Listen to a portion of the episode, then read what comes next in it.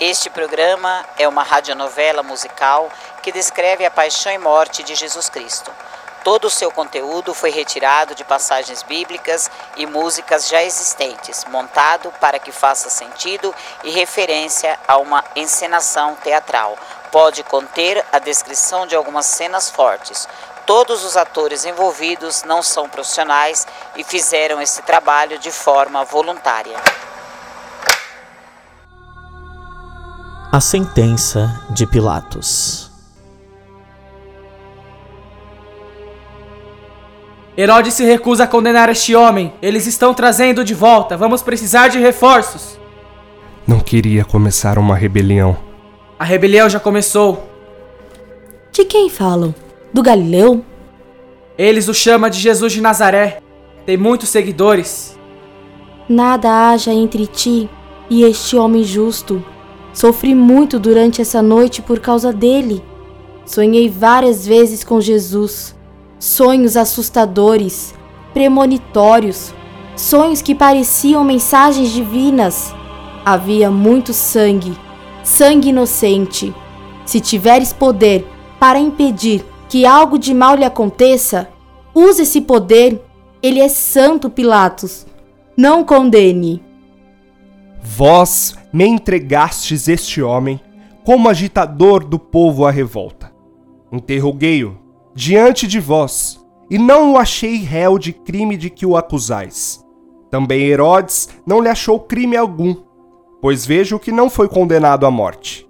Portanto, vou mandá-lo açoitar e depois soltarei. Não, Pilatos, não é isso que o povo quer. Lança a condenação. Condene-o, Pilatos. Sabeis que minha mulher é piedosa e que vos favorece no intento de conservardes os costumes judaicos? Ela pede que conservemos a vida deste homem justo. Não te dissemos que é um feiticeiro? Com certeza mandou um sonho ilusório à tua mulher. Como pode ser isto? Dão testemunho contra ti e não dizes nada. Se não tivessem poder para isso, nada diriam. Cada um é dono da sua boca para dizer coisas boas e más. Eles verão. Que é que nós veremos? Primeiramente, nasceste de concubinato. Segundo, o teu nascimento em Belém ocasionou uma mortandade de meninos. Terceiro, teu pai José e tua mãe Maria fugiram para o Egito por falta de apoio pelo povo. Nós não estamos de acordo com a afirmação de que ele tenha nascido de concubinato. Sabemos que José se casou com Maria e, portanto, ele não foi gerado fora do matrimônio. Estamos dizendo a verdade, pois estivemos presentes ao casamento de José e Maria. Não é verdade o que dizeis? Pois se realizou o matrimônio como afirmaram vossos próprios compatriotas. Todos nós, em peso, estamos afirmando a uma só voz e não dá crédito à nossa afirmativa de que ele nasceu fora do matrimônio. Estes são prosélitos e discípulos dele. O que significa a palavra prosélitos? Que nasceram de pais gregos e agora se fizeram judeus. Nós não nascemos prosélitos. Somos filhos de judeus e dizemos a verdade, pois estivemos presentes aos responsáveis de José e Maria. Conjuro-vos pela vida de César. Dizei-me, estás falando a verdade quando afirmais que ele não nasceu de concubinato? Temos uma lei que proíbe jurar porque é pecado. Deixe que estes jurem pela vida de César, que não é verdade o que acabamos de dizer e que somos réus de morte. Não respondeis a isto?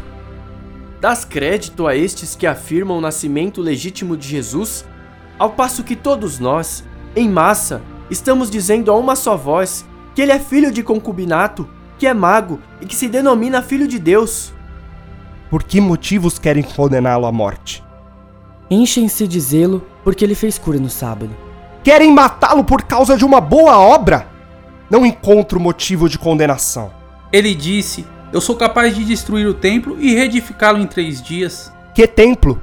Aquele templo que Salomão edificou em 46 anos. Este diz que pode destruí-lo e reedificá-lo em três dias. Se o que ele faz é blasfemo, castigai-o do modo que quiserdes. Rogo-te, atencioso como és, que me permitas dizer algumas palavras. Fala. Falei nestes termos aos anciãos, aos sacerdotes e aos levitas e a toda a multidão de Israel reunida na sinagoga. Que pretendeis fazer com este homem? Ele realiza muitos milagres e prodígios, como outro jamais fez ou será capaz de fazer. Deixai-o em paz e não intente nenhum mal contra ele. Se seus prodígios são de origem divina, permanecerão firmes. Se têm origem humana, desaparecerão. Tu te fizeste discípulo dele e por isso falas a seu favor. Será que o governador também se fez seu discípulo, por isso fala em sua defesa? Não colocou César nesta dignidade? Por que rangeis os dentes contra ele ao ouvir a verdade? Sejam tuas a sua verdade e a sua parte. Amém. Amém. Seja para mim como disseste. Pilatos, faça-nos o que sempre fizestes, por ocasião da festa.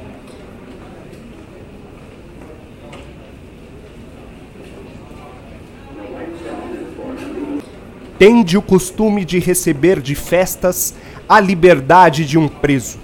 A quem quer que eu solte? Barrabás ou Jesus, o rei dos judeus, que dizem ser o ungido do Senhor?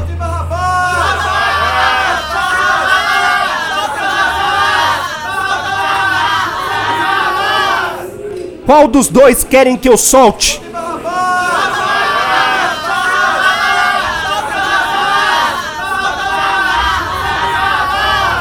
Soltem Barrabás! Que farei então de Jesus, que é chamado Cristo, o Rei dos Judeus?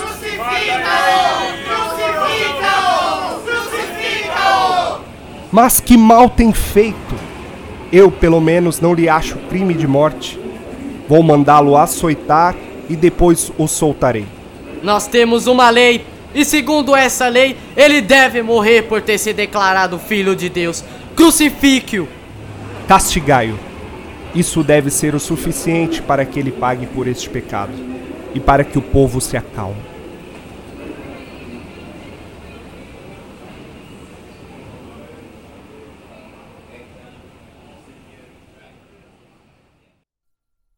Jesus é levado à flagelação. Pai, meu coração está pronto. Salve, Rei dos Judeus!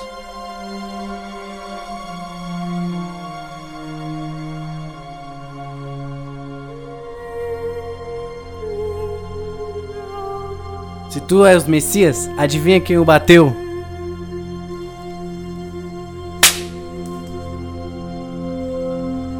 Salve, salve, Rei dos Judeus!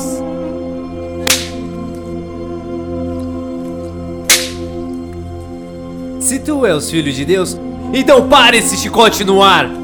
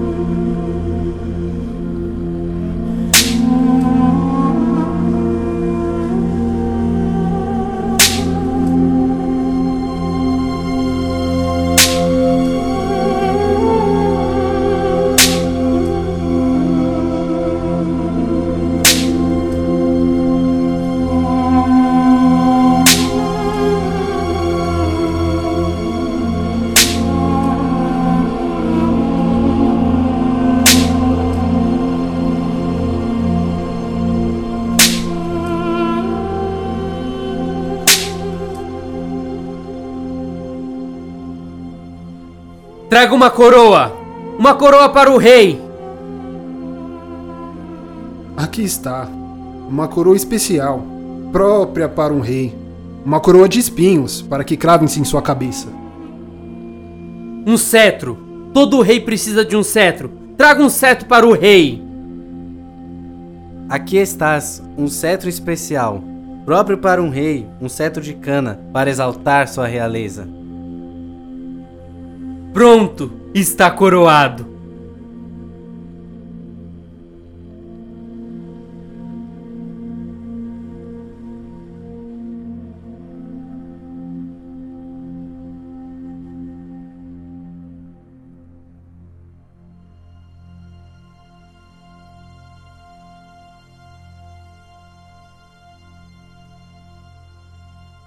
Com peso na consciência após ter traído Jesus, Judas Iscariotes cede às tentações de Satanás.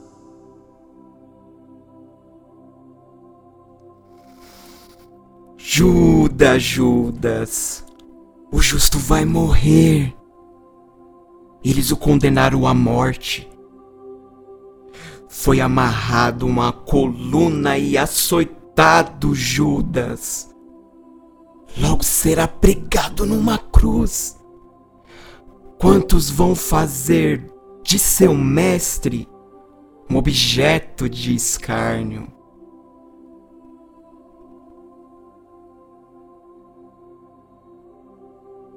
Homem, espere! Tu conheces Jesus, o Mestre? Podes fazer alguma coisa? Jesus foi preso, torturado e vai morrer. Faz alguma coisa, ele não cometeu crime algum, mas foi condenado. Tu o conheceste?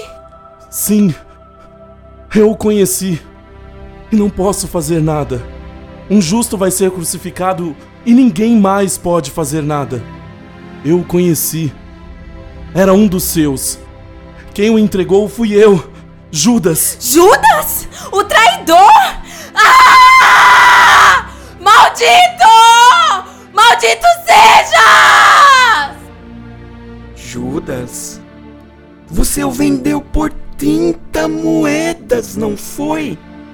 Ouça!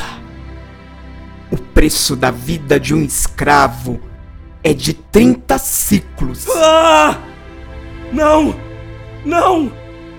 Não quero que Jesus seja morto. Queria que liderasse uma revolução e nos libertasse dessa maldita escravidão do Império Romano.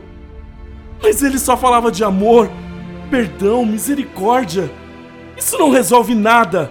Sua justiça é impossível.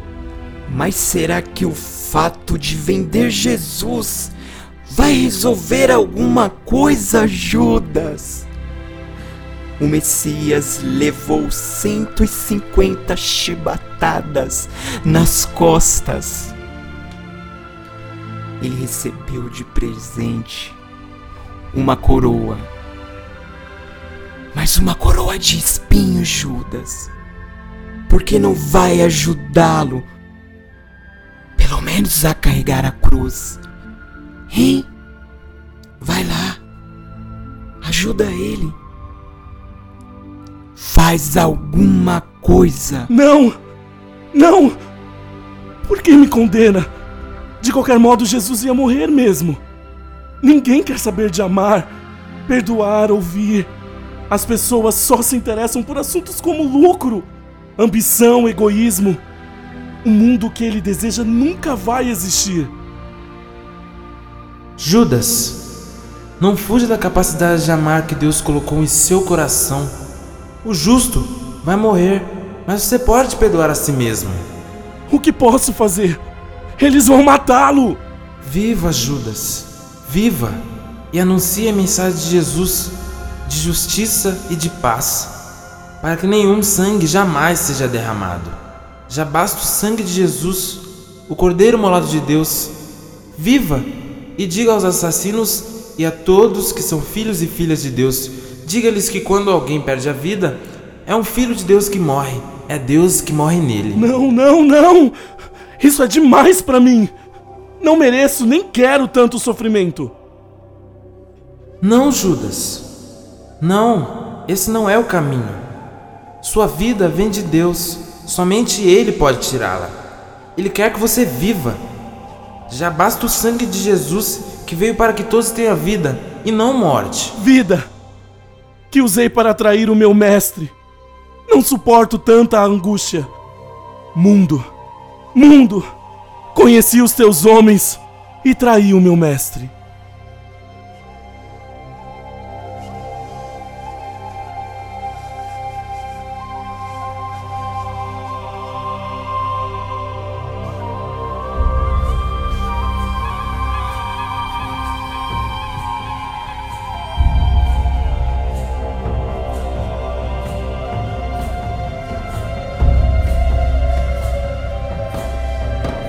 Judas se enforca.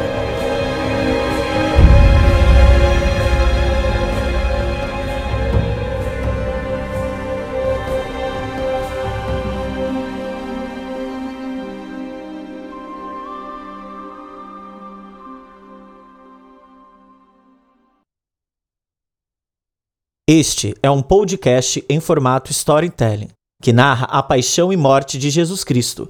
O conteúdo deste podcast é reaproveitamento de um material gravado nos estúdios Ondas Sonoras em 2016, para a encenação de um ato litúrgico feita pela Pastoral da Juventude da Paróquia São Pedro Apóstolo. A Paróquia São Pedro Apóstolo fica em Taboão da Serra, São Paulo, e pertence à Diocese de Campo Limpo. Seu administrador paroquial é o Padre Carlos Alberto. Para alguma dúvida ou comentário, entre em contato através do site pedroapóstolo.org.br ou em nossas redes sociais, Facebook, Paróquia São Pedro Apóstolo e Instagram, arroba Par São Pedro Apóstolo.